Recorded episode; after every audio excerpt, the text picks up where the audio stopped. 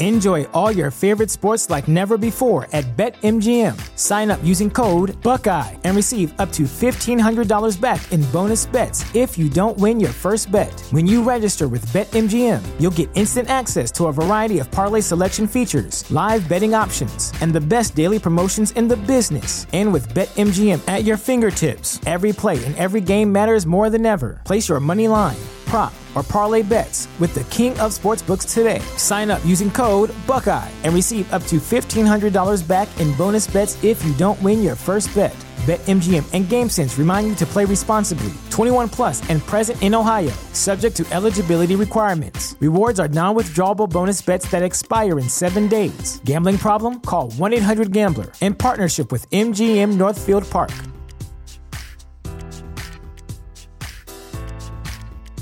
You know how to book flights and hotels. All you're missing is a tool to plan the travel experiences you'll have once you arrive. That's why you need Viator. Book guided tours, excursions, and more in one place. There are over 300,000 travel experiences to choose from, so you can find something for everyone. And Viator offers free cancellation and 24 7 customer support for worry free travel. Download the Viator app now and use code Viator10 for 10% off your first booking in the app. Find travel experiences for you. Do more with Viator.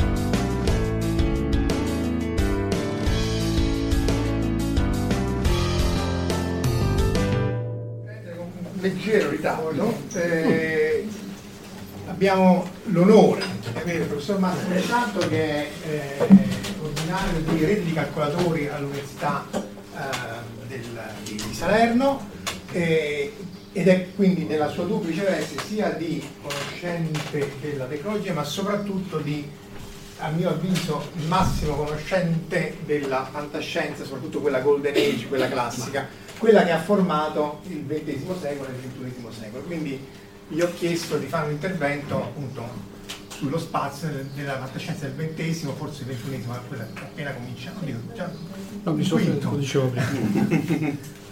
Grazie Marco. Allora spenderò i primi 5 minuti a difendermi dall'attacco del dottor Casolino perché io normalmente a lezione che cosa faccio? Quando vado a lezione dei reti calcolatori dico ai ragazzi, ragazzi, io sono essenzialmente un grande esperto di fantascienza e faccio il professore universitario come opera in modo che se c'è qualche domanda cattiva posso dire vabbè è un hobby e quindi perché non la so non fa niente quando vado in un contesto di esperti di fantascienza, dico io sono un professore universitario di reti di calcolatori e quindi sono solo un appassionato di fantascienza, questa è vera, eh, rifiuto la qualifica di esperto, sono soltanto un grande appassionato di fantascienza da ormai, ahimè, quasi 50 anni e, e, quindi diciamo mi difendo in quest'altra maniera. Qui sono proprio nei guai perché certamente in questa sala ci sono sia eminenti colleghi e esperti di fantascienza e eminenti colleghi ed esperti di scienza in generale. Quindi che cosa posso dire a mia difesa?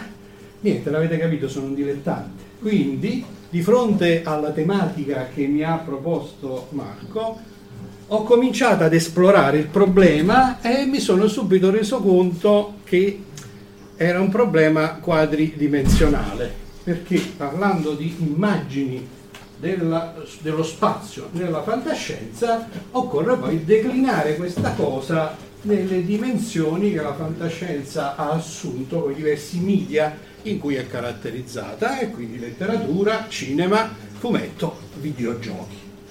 Mi sono arreso subito, è impossibile.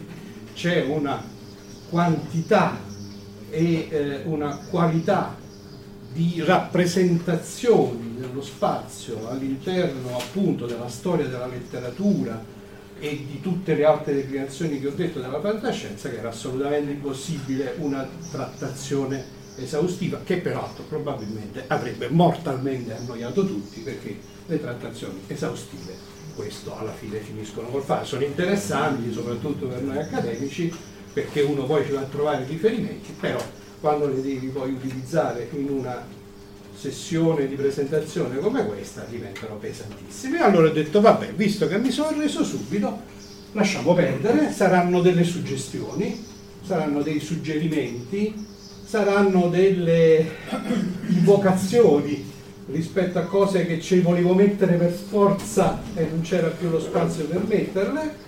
E cominciamo con quella che tutti voi sicuramente conoscete che è una delle più belle visioni dello spazio nella fantascienza, il 2001 di Storia nello spazio di Kubrick e Clark, diciamo così perché appunto come certamente sapete la musica l'avete già sentita tra l'altro dal collega che mi ha preceduto è scontato no? Eh, sì. e quindi adesso lo taglio subito eh godiamo i primi pochi secondi.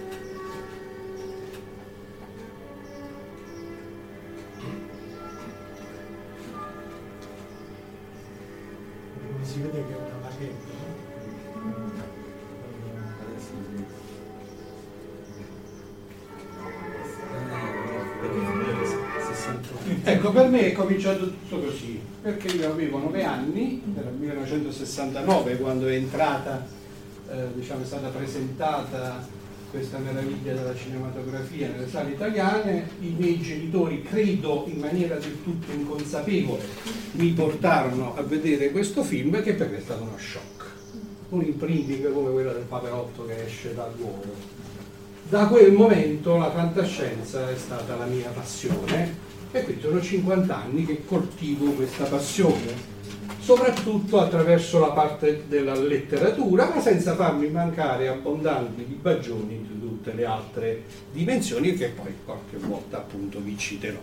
E allora nel tentativo di dire che cos'è stata la fantascienza rispetto alla rappresentazione dello spazio o viceversa la percezione dello spazio nella fantascienza, io mi sono poi autolimitato perché Marco aveva scritto un iniziale titolo eh, della presentazione che parlava del XX secolo, per cui io nel tentativo di limitare i danni, perché lui parlava una cosa del tipo l'impatto culturale della fantascienza del XX secolo, ma secondo me era una cosa che ci poteva volere non solo la Treccani, ci voleva qualcosa di più per uno stuolo di esperti immenso. Quindi ho detto le immagini dello spazio nel XX secolo e poi come raccontavo un attimo fa da uno di voi mi sono mangiato le mani fino al gomito perché ho detto mannaggia ma mi sono tagliato tutto quello che c'è dal 2000 in poi. Fa niente perché come vedremo di cose ce ne sono tantissime. Due capisaldi rispetto alla percezione che io ho di questo. Da un lato il modo in cui la fantascienza ha guardato lo spazio ha, ha, ha rappresentato una rivoluzione concettuale, quelle che gli, gli inglesi chiamano conceptual breakthrough breakdown, scusate.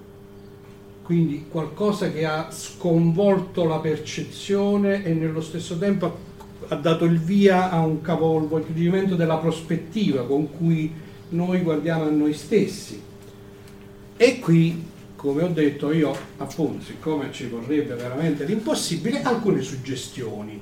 Alcune suggestioni che sono soltanto, soprattutto dei rimandi a delle grandissime esperienze di letteratura o di altri media come vedremo che vi raccomando di andare poi a cercare eh, per chi di voi non le conosce ancora o magari a ritrovare per chi le ha già gustate.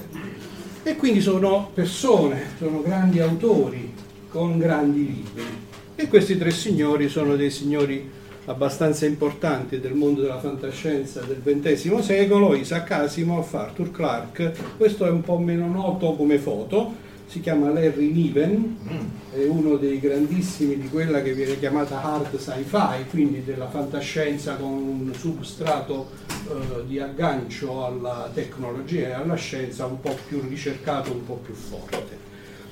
Eh, ovviamente ce ne potevano entrare altri 50, così come ci entreranno alcuni che stavano a tutto titolo anche qui dentro eh, nelle prossime riflessioni. E allora il signor Asimov, eh, che è molto noto al pubblico di fantascienza e che in realtà ha trovato un po' di popolarità di largo respiro anche con alcune rappresentazioni cinematografiche, di cui mi piace citare rispetto a questo discorso del capovolgimento delle prospettive chiaramente il ciclo della fondazione, che è tra l'altro una di quelle cose di cui si rumoreggia da tempo e se non sbaglio è stata opzionata da poco per una realizzazione di una serie, credo da Netflix o da Amazon Prime, adesso ci sta questa battaglia che ancora per il momento ci dà un po' di soddisfazione perché c'è la competizione di cui si parlava prima e il ciclo della fondazione eh, rappresenta, eh, diciamo, guardare da tanti punti di vista, comunque sostanzialmente introduce questa idea dell'immensità dello spazio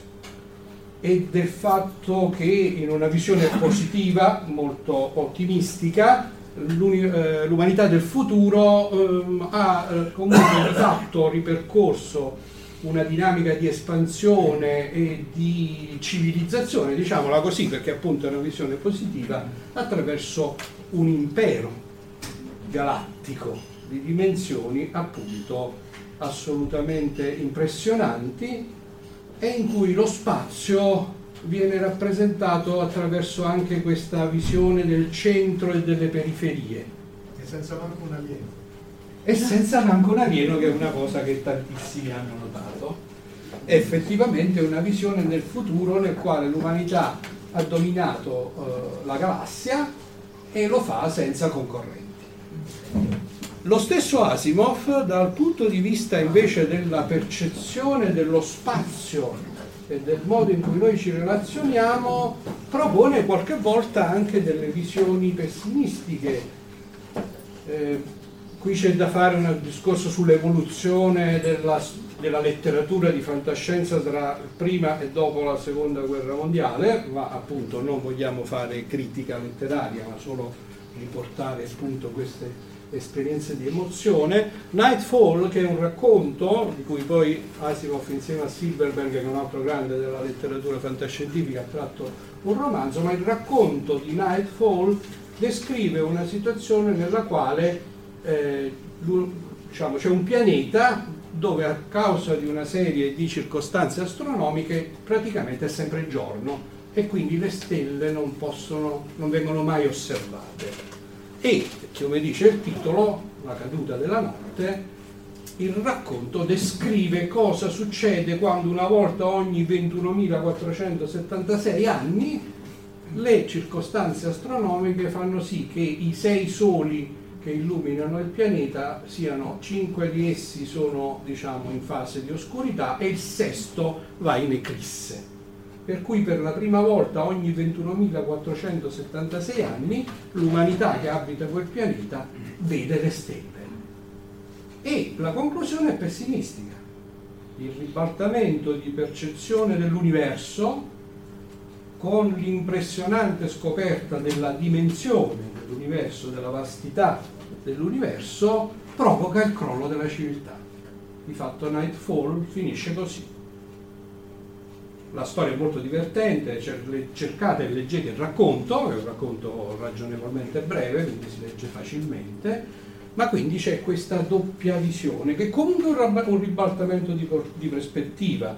Questa è la cosa diciamo, che volevo sottolineare, c'è questa rottura, c'è questo breakthrough a cui gli scrittori di fantascienza fin dall'inizio ci hanno in qualche maniera abituato e questo fa il paio devo dire che stamattina è stato molto interessante, tutte le cose che ho sentito erano tutte strumentali e tutte utili al mio discorso perché devo dire che appunto eh, abbiamo scoperto che dell'universo sappiamo pochissimo, quindi tutto quello che possiamo eh, diciamo, immaginarci va bene, va nella direzione di, come diceva un altro degli interventi, immaginare il futuro che è sempre uno strumento utile e valido per dirigerlo da qualche parte, così come ovviamente i piccoli passi che ci portano verso questo futuro sono fatti di tutte queste costruzioni, di tutti questi esperimenti, di tutto questo confronto con la realtà che viviamo. Quindi effettivamente devo dire che ho, io sono con grande soddisfazione, ah, bello, allora effettivamente quello che volevo dire io ritrova anche altre autorevoli conferme.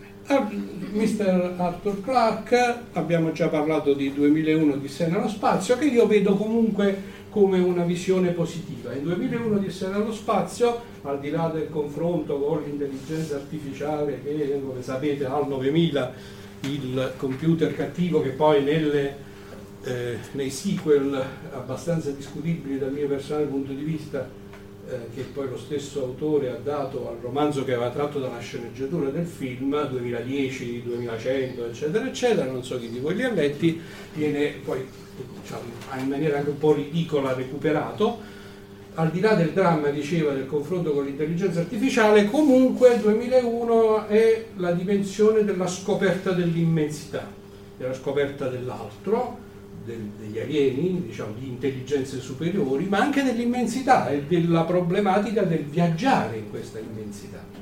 E la visione tutto sommato è positiva perché poi comunque alla fine c'è un concetto di rinascita dell'umanità rispetto alla scoperta di questa immensità. Viceversa, Clark con Incontro con Rama, che è un altro dei suoi capolavori, da una visione negativa.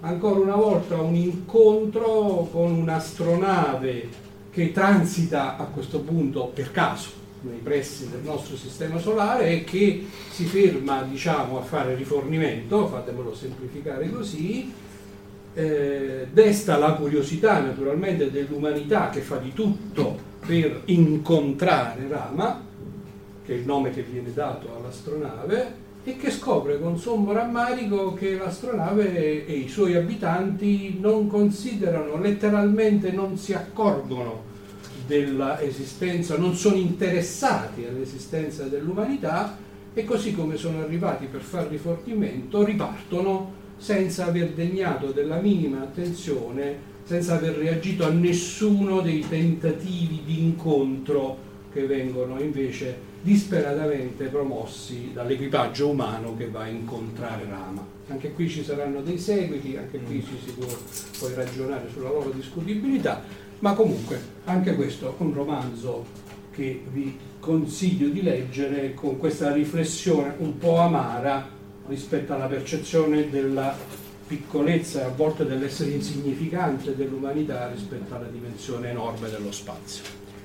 Mr. Riley Niven, come dicevo, ci dà la possibilità di guardare un'altra eh, rivoluzione spaziale con l'immaginazione di un mondo, il mondo dell'anello, che è letteralmente un anello di dimensioni orbitali, sostanzialmente la distanza è esattamente quella dell'orbita terrestre, quindi è un mondo che contiene nella, sua, nella superficie interna di questo anello l'equivalente di 3 milioni di volte la nostra Terra. Anche questa, questa idea è stata opzionata per una serie televisiva, l'ultima notizia che ho trovato è del 2018, nella quale eh, nella, diciamo, la notizia riferisce che ancora una volta, mi pare questa volta Netflix, stia lavorando per la realizzazione di una serie tratta dal romanzo. Il romanzo contiene innanzitutto la descrizione, diciamo, Niven, anche in lui, ho scelto un romanzo solo, ci sono queste due visioni, c'è una visione ottimistica di capacità comunque della razza umana di integrarsi in un universo molto vasto che a differenza di quello di Asimov è invece ricco di razze e dall'altro lato però c'è sempre la sensazione di una qualche parziale inferiorità particolare rispetto alla razza dei burattinai che incarna, diciamo, dal punto di vista dell'autore, eh, l'idea di questa evoluzione di civiltà extraterrestri che è largamente irraggiungibile dall'umanità stessa. Ma la cosa per la quale citavo Ringwald invece è questa visione eh, diciamo, che capovolge la nostra percezione del concetto di pianeta, no? trasformando il pianeta in questo anello orbitale e trasformando l'avventura di, diciamo, dei protagonisti del romanzo in questo viaggio in, su questa superficie di incredibili dimensioni. E vabbè, e questa era la prima delle, dei due punti di vista fondamentali che volevo proporvi, il secondo era più scontato, e cioè è il fatto che la fantascienza ha, ci ha aiutato a riflettere sull'immensità dello spazio percependone il senso del meraviglioso e quindi dando vita rispetto a questa immensità a uno slancio no? di meraviglia e come dire di sospensione di, incredulità perché lo spazio è così immenso ed è così meraviglioso che tutto può accadere e quindi mi piaceva dare questa sensazione di meraviglia con la bellezza. Questo è l'incipit di Dune Lynch. is a very delicate time. Know then that it is the year 10,191. The known universe is ruled by the Padishah Emperor Shaddam IV, my father. This time, the most precious substance in the universe is the spice melange. The spice extends life. The spice expands consciousness. L'effetto eh, credo sia stato un po' rovinato dalla qualità del filmato e dalla qualità dell'immaginazione, del, dell'illuminazione eh, Dune, grandissimo capolavoro anch'esso di fantascienza, in realtà poteva essere citato anche da molti altri punti di vista, per esempio quello di come ci si sposta e come si viaggia nello spazio. Lo riprendo tra un attimo, mi serviva come impatto emotivo sul senso del meraviglioso. Eh, questo signore, poco noto come foto, immagino, si chiama Edmond Hamilton ed è l'autore di quello che io considero uno dei più bei cicli, in realtà sono due romanzi, di fantascienza degli anni d'oro, e cioè di quella fantascienza in cui c'è davvero una certa sospensione di incredulità rispetto alla quale si rimane quasi commossi perché è un'ingenuità così bella da sentirsi raccontare che veramente vale la pena leggerla. E si tratta appunto dei sovrani delle stelle nella versione italiana, gli Star Kings, eh, dove un po' come si faceva agli inizi degli anni del 1900, eh, di fronte, diciamo, il protagonista viene contattato telepaticamente da uno dei sovrani delle stelle che fa un viaggio spettacolare nel tempo e nello spazio perché 20.000 anni nel futuro e su pianeti lontanissimi dando vita a una saga avventurosa in cui appunto queste dimensioni spazio-temporali sono in maniera quasi sognante, no? attraversate, il protagonista fa uno scambio di persona con il principe stellare, col sovrano delle stelle e si ritrova nel mezzo di avventure incredibili. Nel seguito, Ritorno alle stelle, che chiude il ciclo, scritto quasi vent'anni dopo da Hamilton, c'è invece lo scambio vero e proprio, c'è stata l'evoluzione della tecnologia, quindi se prima si riusciva a fare solo lo scambio di coscienze, nel seguito si riesce a teletrasportare nel futuro e a tale distanza nello spazio il protagonista in modo che possano esserci gli incontri che nel primo romanzo erano stati necessariamente limitati al fatto che uno occupava temporaneamente un corpo altrui. Ve lo raccomando, I sovrani delle stelle e Ritorno alle stelle sono veramente tra i due libri più belli che io abbia mai letto. Torniamo al signor Frank Herbert con il suo ciclo di Dune eh, che abbiamo appunto utilizzato per questa idea del senso del meraviglioso. Anche qui impero galattico, eh, un futuro abbastanza lontano, come sentiva, sentivate dalla principessa Irulan, 10.000 anni nel futuro, l'umanità, anche qui curiosamente non ci sono razze aliene, ma c'è uno studio sociologico di come le diverse eh, associazioni culturali dell'umanità si sono evolute. No? Eh, c'è un gioco di disvelamento, è una saga lunghissima, anche qui si può ragionare su il primo volume, Dune è un capolavoro assoluto. Dune sono tutti belli. Ok, diciamo che Dune, il primo è un capolavoro assoluto. Da eh? No, no, no, parlo dei romanzi. Parlo della letteratura, eh, ho usato il film, il film ha una storia controversa, tra l'altro, tra l'altro è, è, anche questa è stata opzionata e sta per uscire, la serie di Dune che peraltro ha avuto altre due o tre versioni intermedie, credo una anche da HBO, la stessa di Game of Thrones.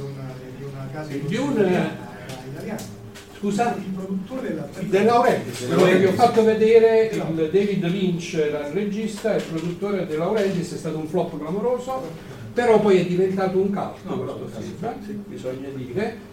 Eh, c'era Picard eh, come uno dei c'era, anche Sting, c'era Sting, c'era. Sting che faceva la parte del nipote cattivo vabbè scusateci qua ci siamo un po' capite? Un caldo assoluto che non l'ha vista andasse a vedere sta per uscire questa nuova serie. Devo dire dopo ci sono state altre due o tre release hanno fatto una miniserie televisiva di HBO eh, che poi sei figli di Duna esattamente. L'hai doppiata tu? no, no. spero nella serie che speri in quella che sta arrivando.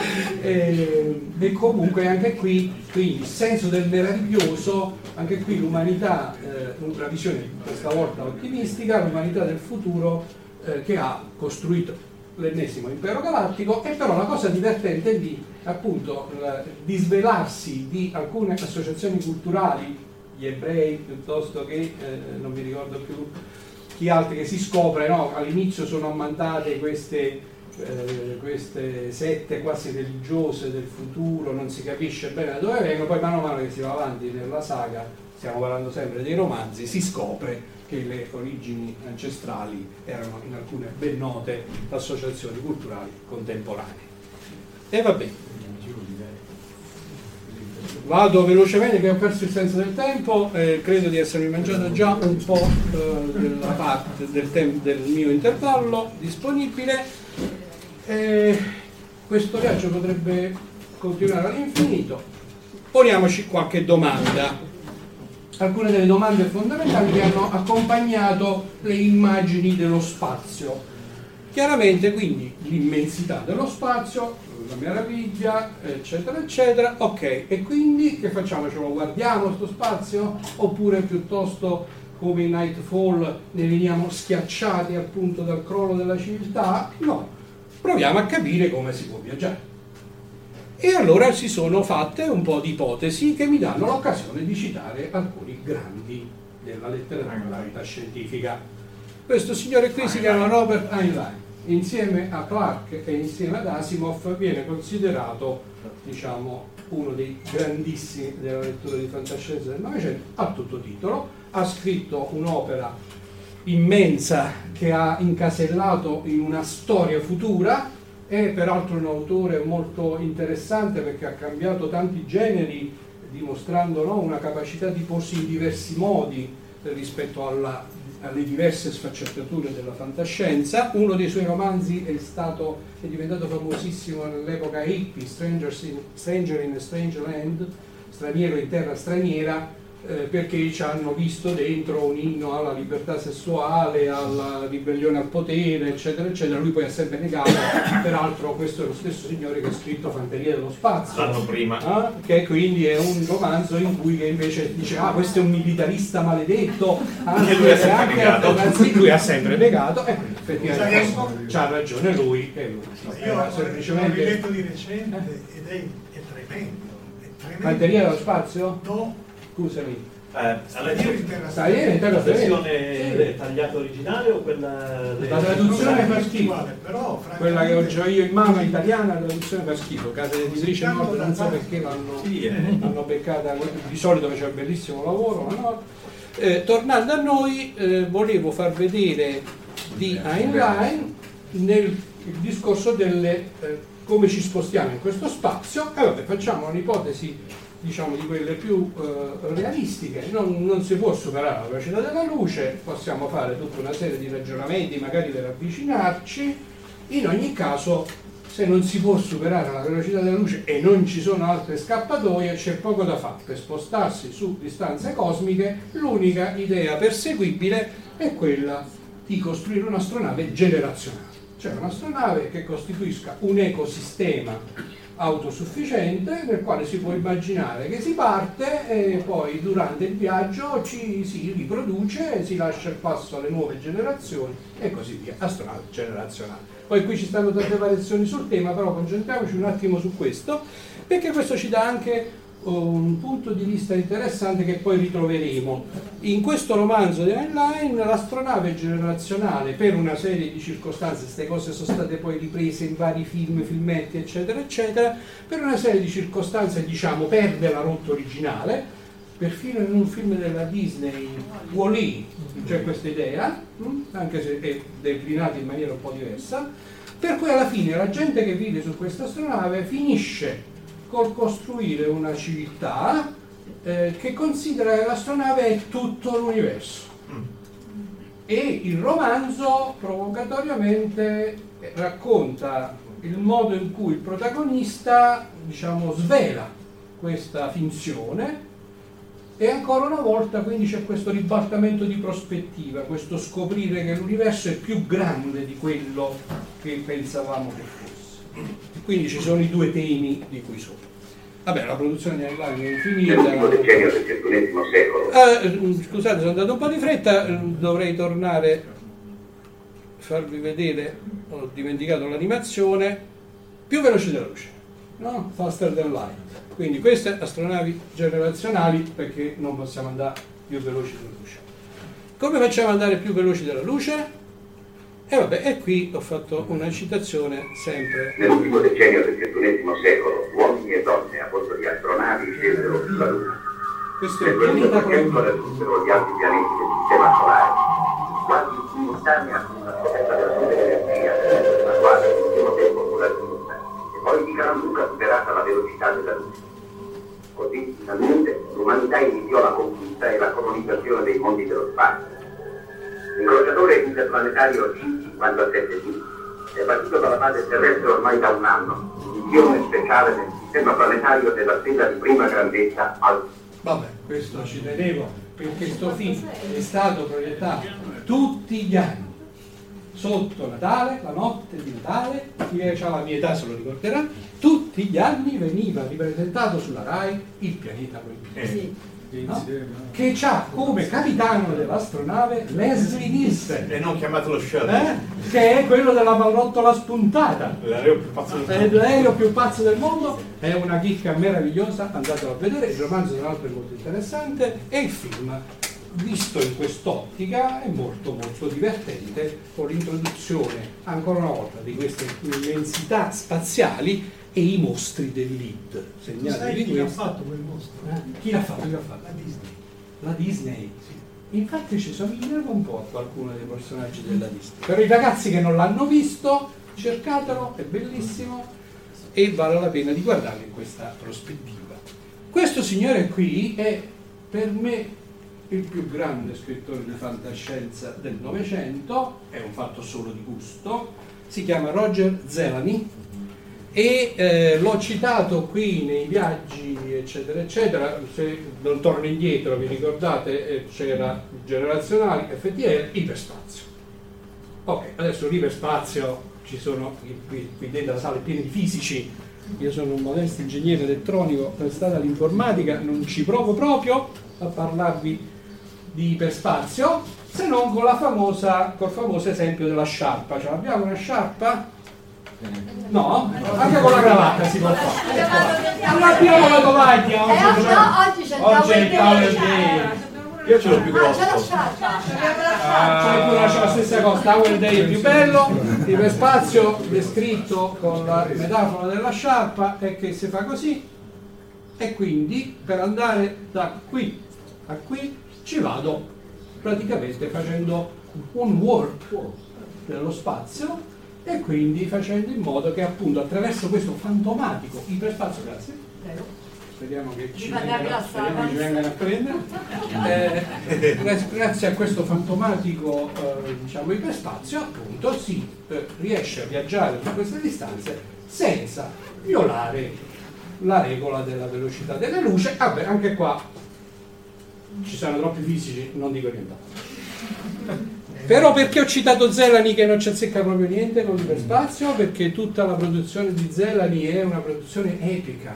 Lui, il suo capolavoro nella fantascienza è stato quello di prendere tutte le mitologie, eh, diciamo, tutti i pantheon dell'umanità e eh, proiettarli in qualche maniera nel futuro, a volte in chiave più fantastica e a volte in chiave hard sci-fi. Il romanzo più bello che io abbia letto si intitola Signore della Luce, Lord of Light, è un adattamento del Pantheon indiano dove alla fine si scopre che sostanzialmente non è nient'altro che un futuro in cui un'astronave è precipitata e i componenti dell'equipaggio che erano in parte già dotati di caratteristiche mutanti hanno poi di fatto costruito un pantheon a loro immagine e somiglianza in modo da poter poi asservire diciamo, quella che poi sono state le generazioni successive, insomma un romanzo di vera fantascienza.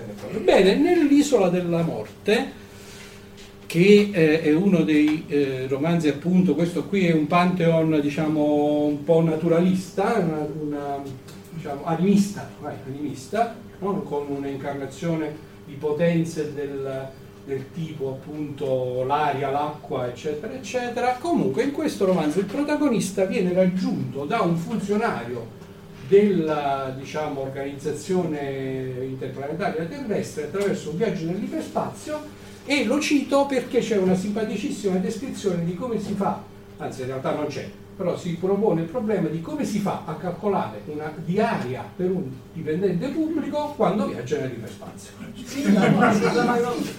Che è complicato. l'altra voce perché siamo finiti. E la risposta è è complicato e penso si possa applicare in moltissime situazioni diciamo contemporanee. Vi raccomando la lettura dell'intera opera omnia di Zelani che veramente è fantastica. Vabbè, avete capito che sono appassionato, quindi non posso fare a meno di dire che tutti quelli che ci sono fantastici. Questa è una fantastica grande signora della fantascienza. Lois McMaster Bujold, Ehi. autrice del ciclo dei War, che non si è capito perché non ha mai trovato una versione su altri media, perché invece se la meriterebbe tutta, no? perché sono romanzi avventurosi e nello stesso tempo pieni di personaggi carichi di spessore, uno spessore sempre crescente. Bene, perché la cito? Perché lei invece il discorso dell'iperspazio, figlia di ingegneri, l'ha sviluppato molto bene con questa idea dei tunnel iperspaziali, cioè con l'idea che queste piegature della sciarpa che vi ho fatto vedere io non siano costruite o causate dall'umanità, ma che siano un connotato naturale. Per cui ci sono dei punti, questo è un disegno tratto eh, diciamo, che accompagna molte delle sue opere, è un ciclo che gira intorno a questi pianeti che vedete qui, Barrayar è quello fondamentale su cui nasce il protagonista di questa epopea, però qui si vede sostanzialmente che tutti questi sistemi stellari sono collegati tra loro da questi tunnel, per cui il viaggio è condizionato al fatto che questi tunnel vengano percorsi. In uno, per esempio, dei romanzi della serie ipotizza un complotto terroristico in cui si fa crollare il tunnel iperspaziale. Questa cosa è ripercorsa pari pari in Deep Space Nine.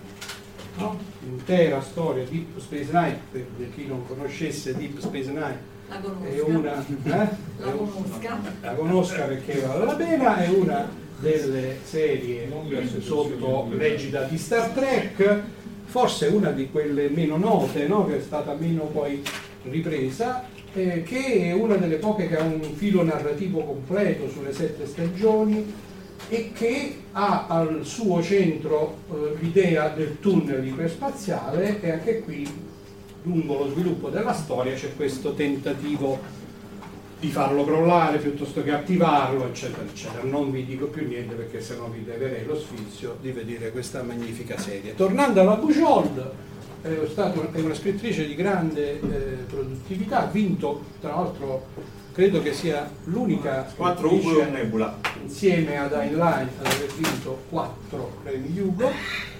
Tutti credo con romanzi tutti della serie dei Borra appunto. E comunque è ancora una volta una situazione lei, lei figlia di ingegnere ci, ci tiene a dirlo e in realtà tutti i suoi romanzi sono raccontati e narrati con questa descrizione molto interessante e molto eh, diciamo con un grosso sforzo verso diciamo quello di cui parlava il- l'amico di Leonardo cioè una visione concreta dell'impatto che si potrebbe avere sul futuro eh, di alcune tecnologie che conosciamo, anche da molti punti di vista, è molto interessante anche il discorso dell'evoluzione biologica della natura umana, eh, diciamo di fronte a un'espansione di questo genere, l'impatto dell'isolamento, se per caso va giù uno di questi tunnel, per esempio questo, e il sistema stellare, quindi il pianeta rimane isolato e quindi si sviluppa con una civiltà che non si è integrata con tutto il resto, è proprio questo l'artificio narrativo iniziale. Ok, vado velocemente avanti, quindi immensità dello spazio, eh, tutto quello che ne consegue, ma siamo proprio sicuri? Eh, mica tanto. C'è il signor Philip Farmer, che è un altro dei grandissimi della fantascienza del Novecento, che per esempio nel suo ciclo Fabbricanti di Universi ci dice che mica è vero, sono universi tascabili, gonfiati come un palloncino. Eh? E i nostri eroi scoprono durante il, il romanzo, una serie di romanzi, Farber è uno scrittore bravissimo che ha un unico difetto, mette in piedi dei cicli meravigliosi, per esempio con cinque volumi, quattro sono la fine del mondo, il quinto è uno schifo. Quindi leggetevi i primi quattro e quindi è meglio immaginarsi cosa sarebbe potuto diventare il ciclo piuttosto che rovinarselo. Famosissimo il ciclo del fiume, dove l'umanità si risveglia su un pianeta che è caratterizzato, un pianeta molto grande, che è caratterizzato dal fatto di avere un unico grande fiume eh, che eh, lo eh, percorre, si risveglia nel senso che si risvegliano su questo pianeta tutti gli umani morti. No? Cioè, hanno fatto anche qui il CBO, credo che forse ci prova Spizia a combinare questa cosa, ha fatto una versione miniserie terribile, invece i romanzi sono molto belli, sono tutti i primi, che, eh, dove Farmer fa no, comparire personaggi tipo Ulisse, che non mi ricordo gli altri, ma insomma molto divertente. Tornando a Fabbricanti di Universi, Fabbricanti di Universi c'è questa idea, il nostro, chi l'ha detto? Eh, I nostri amici fisici e tutti quelli che stanno predisponendo le missioni spaziali, dice vabbè noi abbiamo lanciato le sonde, guardiamo la radiazione, ma chi ce lo dice? Tutto finito. Sono stati i propri fabbricanti di universi che hanno predisposto tutto. Infatti a un certo punto lanciano una sonda, noi questa cosa l'abbiamo già superata fino a Plutone, dove è arrivata la sonda più lontana che ha lanciato l'umanità? Ok, ma comunque a un certo punto sbatte e finita lì. E naturalmente però in questo modo di questi universi gonfiabili, tascabili, se ne possono fare tanti. E non è che l'ha fatto solo lui questa cosa, eh? Eh, vediamola dal vivo, scusate. You're not gonna slow me down on this, are you? Slow you down? Who's brain's working on outdated software? Why don't you go grab us some coffee while I do this? Oh, sure thing. How you take it? Black, couple cubes to kiss my ass? I don't know what's in there. I don't want you to get hurt, so step back. Hey, Kane, for real, man, open the damn locker.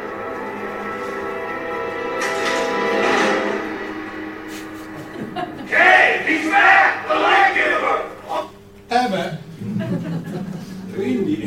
Ce lo dice? Un giorno si apre lo sportellino, questa cosa è stata anche ripresa eh, da qualche parte e si scopre, peraltro Man in Black è molto divertente, questo è Man in Black 2 credo, perché in Man in Black 1 c'è esattamente la visione opposta, perché se avete visto Man in Black 1, quando termina il gatto che ha no? famosa, famosa eh, Cintura cintura di Orione. Appesa al collo e si scopre che cioè, c'è una meravigliosa scena cinematografica nella quale si scopre che quello è un universo e che il nostro universo è una biglia no? così come quella del gatto era una biglia che conteneva la cintura di Orione il nostro universo è una biglia che un alieno no, getta su un tavolino e vabbè allora è arrivato il momento di salutarci, facciamolo velocemente con alcune citazioni imprescindibili, altri Oh. modi di viaggiare nello spazio.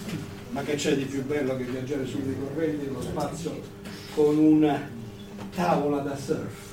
Silver Surfer, uno dei personaggi più belli della Marvel, peggio trattato nelle Sì. versioni cinematografiche, ci hanno fatto di tutto con sto Che poveretto. Se vi andate a recuperare le primissime versioni con i disegni, se non sbaglio, di Jack Kirby, questo credo che sia suo, ne vale veramente la pena, ambientazione galattica e viaggi semplici perché si fanno sulla tavola da sé.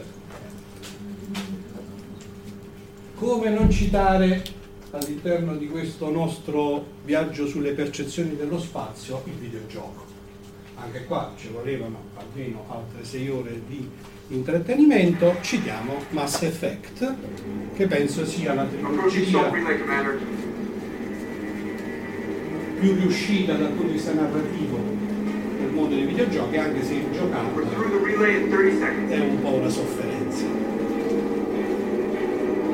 In Mass Effect l'idea è quella dei portali, quindi del spazio costruito e formato dall'umanità con questo effetto, eh, non dall'umanità, dalle razze senzienti eh, scusate, no, parlavo sopra ignobilmente, quindi ci sono questi portali che sono un modo di costruire questi balzi iperspaziali per diverse zone della galassia o delle galassie e questo ciclo narrativo eh, di tre videogiochi, Mass Effect 1, 2 e 3, è veramente molto bello, proprio come storia, un universo ricchissimo di razze, di esperienze, di viaggi, eccetera, eccetera, come dicevo, da videogiocatore è un po' faticoso, diciamo, la, la- versione, il modo in cui è stato poi eh, diciamo, messo in piedi come dinamiche di gioco è un po' faticoso, ma ne va la pena. Quindi se siete appassionati, prego. Allora, io ehm, gioco giocato? a un altro videogioco che è, è molto a proposito di questa esplorazione dello spazio, che si chiama No Man's Sky. La musica. Eh, non li conosco tutti, come si chiama? Eh, Man's, Sky. No, questo io non lo conosco, però ce ne sono Allora, tanti, la mia era videogioco solo una citazione. in cui ehm, è ab- abbastanza, in- è abbastanza un gioco di sopravvivenza, però eh, si può ehm, esplora- si esplora un universo enorme, eh, appunto detiene pure un, re- un record mondiale.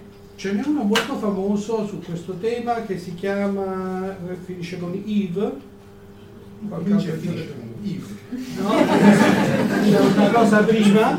Questo è un filone molto interessante di costruzione, eh, bisognava parlare anche di questo, del mondo dei videogiochi, di simulazione di universi.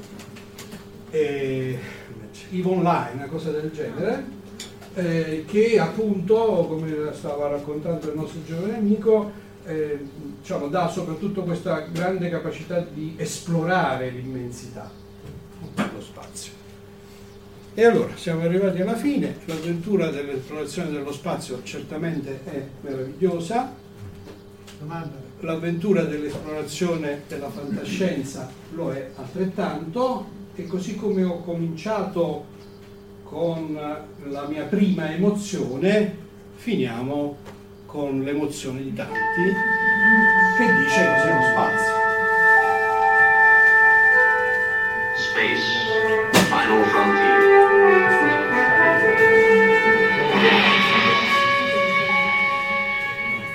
These are the voyages of the starship. Se Bocca non vuole smettere. Finire. Spice, la- l'ultima frontiera. Vi ringrazio.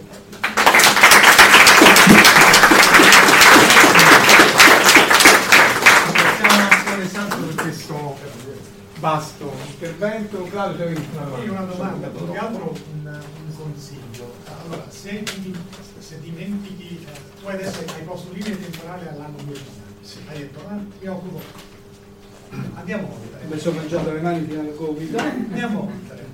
Questa è una domanda che faccio spesso, quindi consiglio esperti del settore, qualcun altro qua dentro l'ha già sentita a casa. Quali serie di gente che hanno, che hanno, che hanno colpito e che hai divorato e che ti sentiresti di raccomandare a... Serie di letteratura, dici? Eh, Senti, sì. partiamo sempre da Eh, Serie, anche il singolo va, eh, rispetto al fascino del- di questi grandissimi scrittori faccio un po' fatica.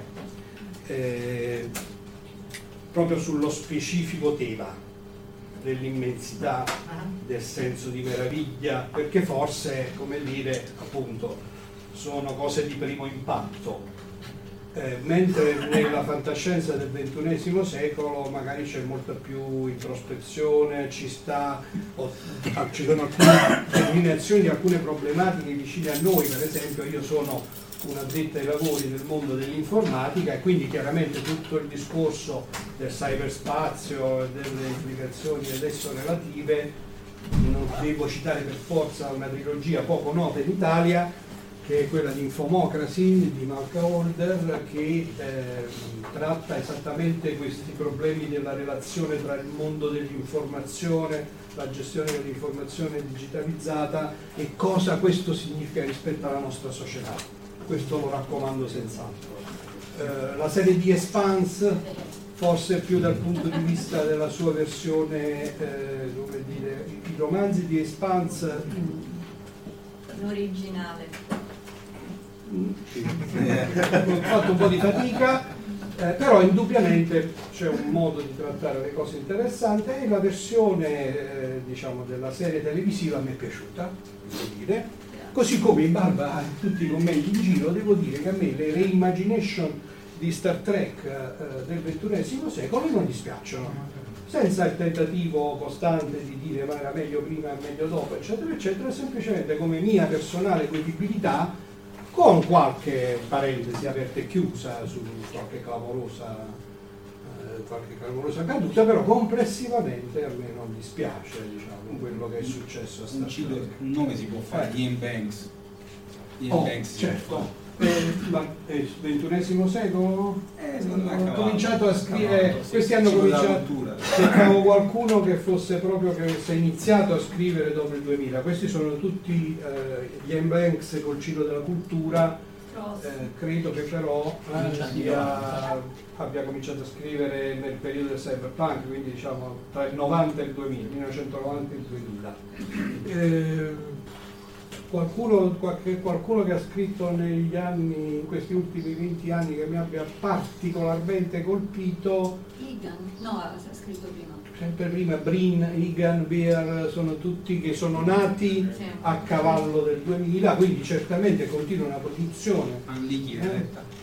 Anlichi. Anlichi l'ho letta, sì sì. Eh. Vabbè, dai, possiamo stare pure Esatto. giorni.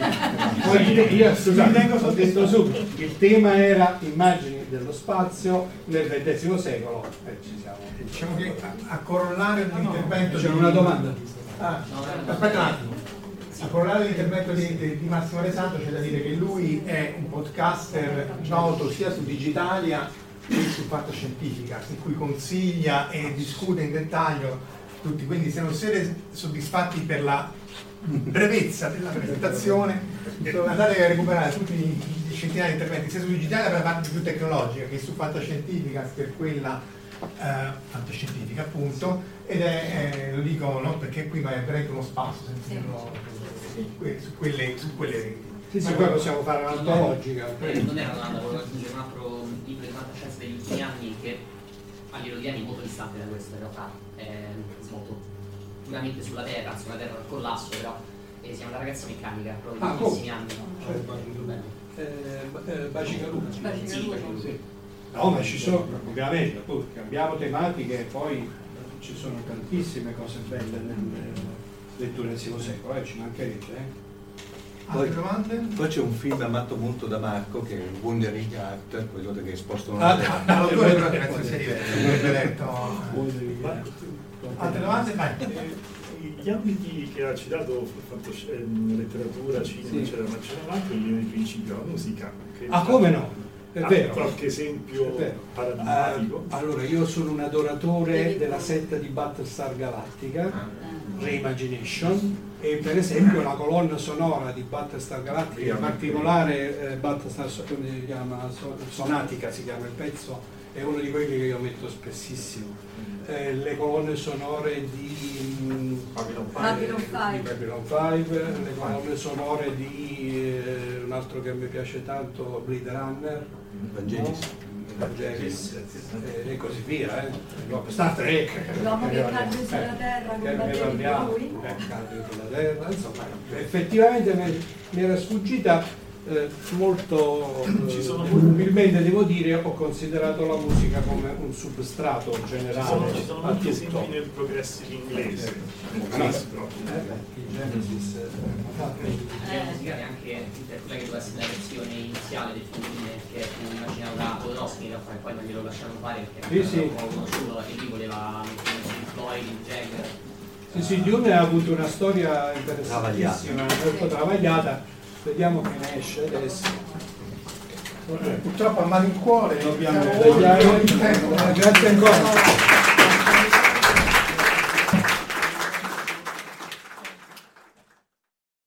Avete ascoltato Fantascientificast, podcast di fantascienza e cronache della galassia, da un'idea di Paolo Bianchi e Omar Serafiti, con il contributo cibernetico del Cylon Prof Massimo De Santo. Potete seguirci ed interagire con noi sul nostro sito fantascientificast.it, su Facebook alla pagina Fantascientificast, su Twitter sul profilo at Fantascicast, sul nostro canale Telegram t.me slash fantascientificast, sulla nostra community Telegram t.me slash fsccommunity. Se siete particolarmente timidi, potete utilizzare la vecchia, cara e affidabile posta elettronica, scrivendoci all'indirizzo redazione at fantascientificast.it. Tutte le puntate sono disponibili sul nostro sito, su Apple iTunes, su Spotify e su Podbean all'indirizzo podcast.fantascientificast.it. Se volete, potete lasciarci una valutazione a 5 stelle su Apple iTunes ed offrirci una birra romulana o un gotto esplosivo pangalattico, sostenendoci tramite una donazione PayPal utilizzando l'apposito pulsante sul nostro sito. Fantascientificast è una produzione amatoriale. Non si intende infrangere alcun copyright, i cui diritti appartengono ai rispettivi detentori. L'autorizzazione SIAE 5612I5359. Nessun byte e nessun tribolo sono stati maltrattati durante la produzione di questo podcast. Alexa 4 e l'equipaggio di Fantascientificast vi augurano lunga vita e prosperità e vi danno appuntamento alla prossima puntata lungo la rotta di Kessel.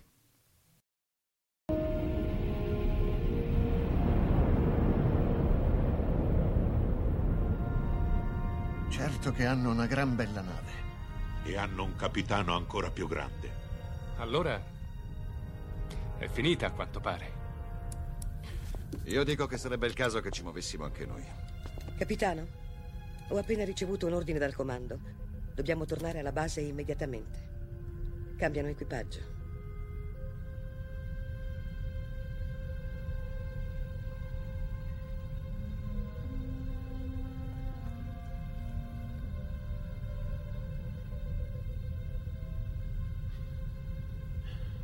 Se fossi umano, penso che ora la mia risposta sarebbe andate al diavolo. Se fossi umano.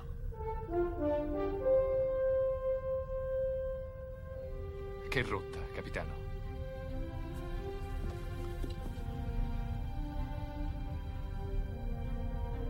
Seconda stella a destra.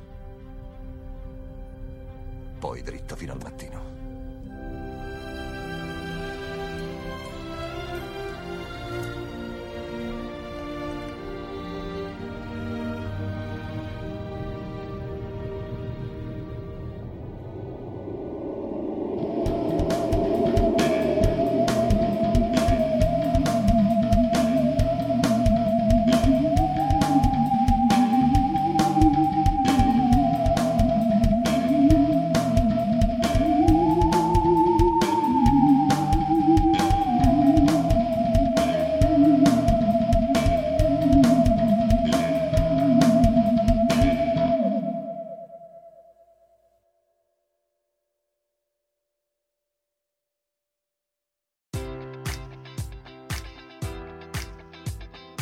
Enjoy all your favorite sports like never before at BetMGM. Sign up using code Buckeye and receive up to $1,500 back in bonus bets if you don't win your first bet. When you register with BetMGM, you'll get instant access to a variety of parlay selection features, live betting options, and the best daily promotions in the business. And with BetMGM at your fingertips, every play and every game matters more than ever. Place your money line, prop, or parlay bets with the king of sportsbooks today. Sign up using code Buckeye and receive up to $1,500 back in bonus bets if you don't win your first bet.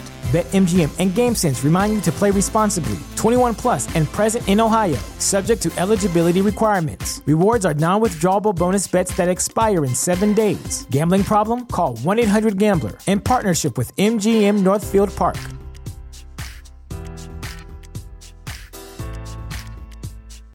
Save big on brunch for mom, all in the Kroger app. Get 16 ounce packs of flavorful Angus 90% lean ground sirloin for $4.99 each with a digital coupon. Then buy two get two free on 12 packs of delicious Coca Cola, Pepsi, or 7UP, all with your card. Shop these deals at your local Kroger today or tap the screen now to download the Kroger app to save big today. Kroger, fresh for everyone. Prices and product availability subject to change. Restrictions apply. See site for details.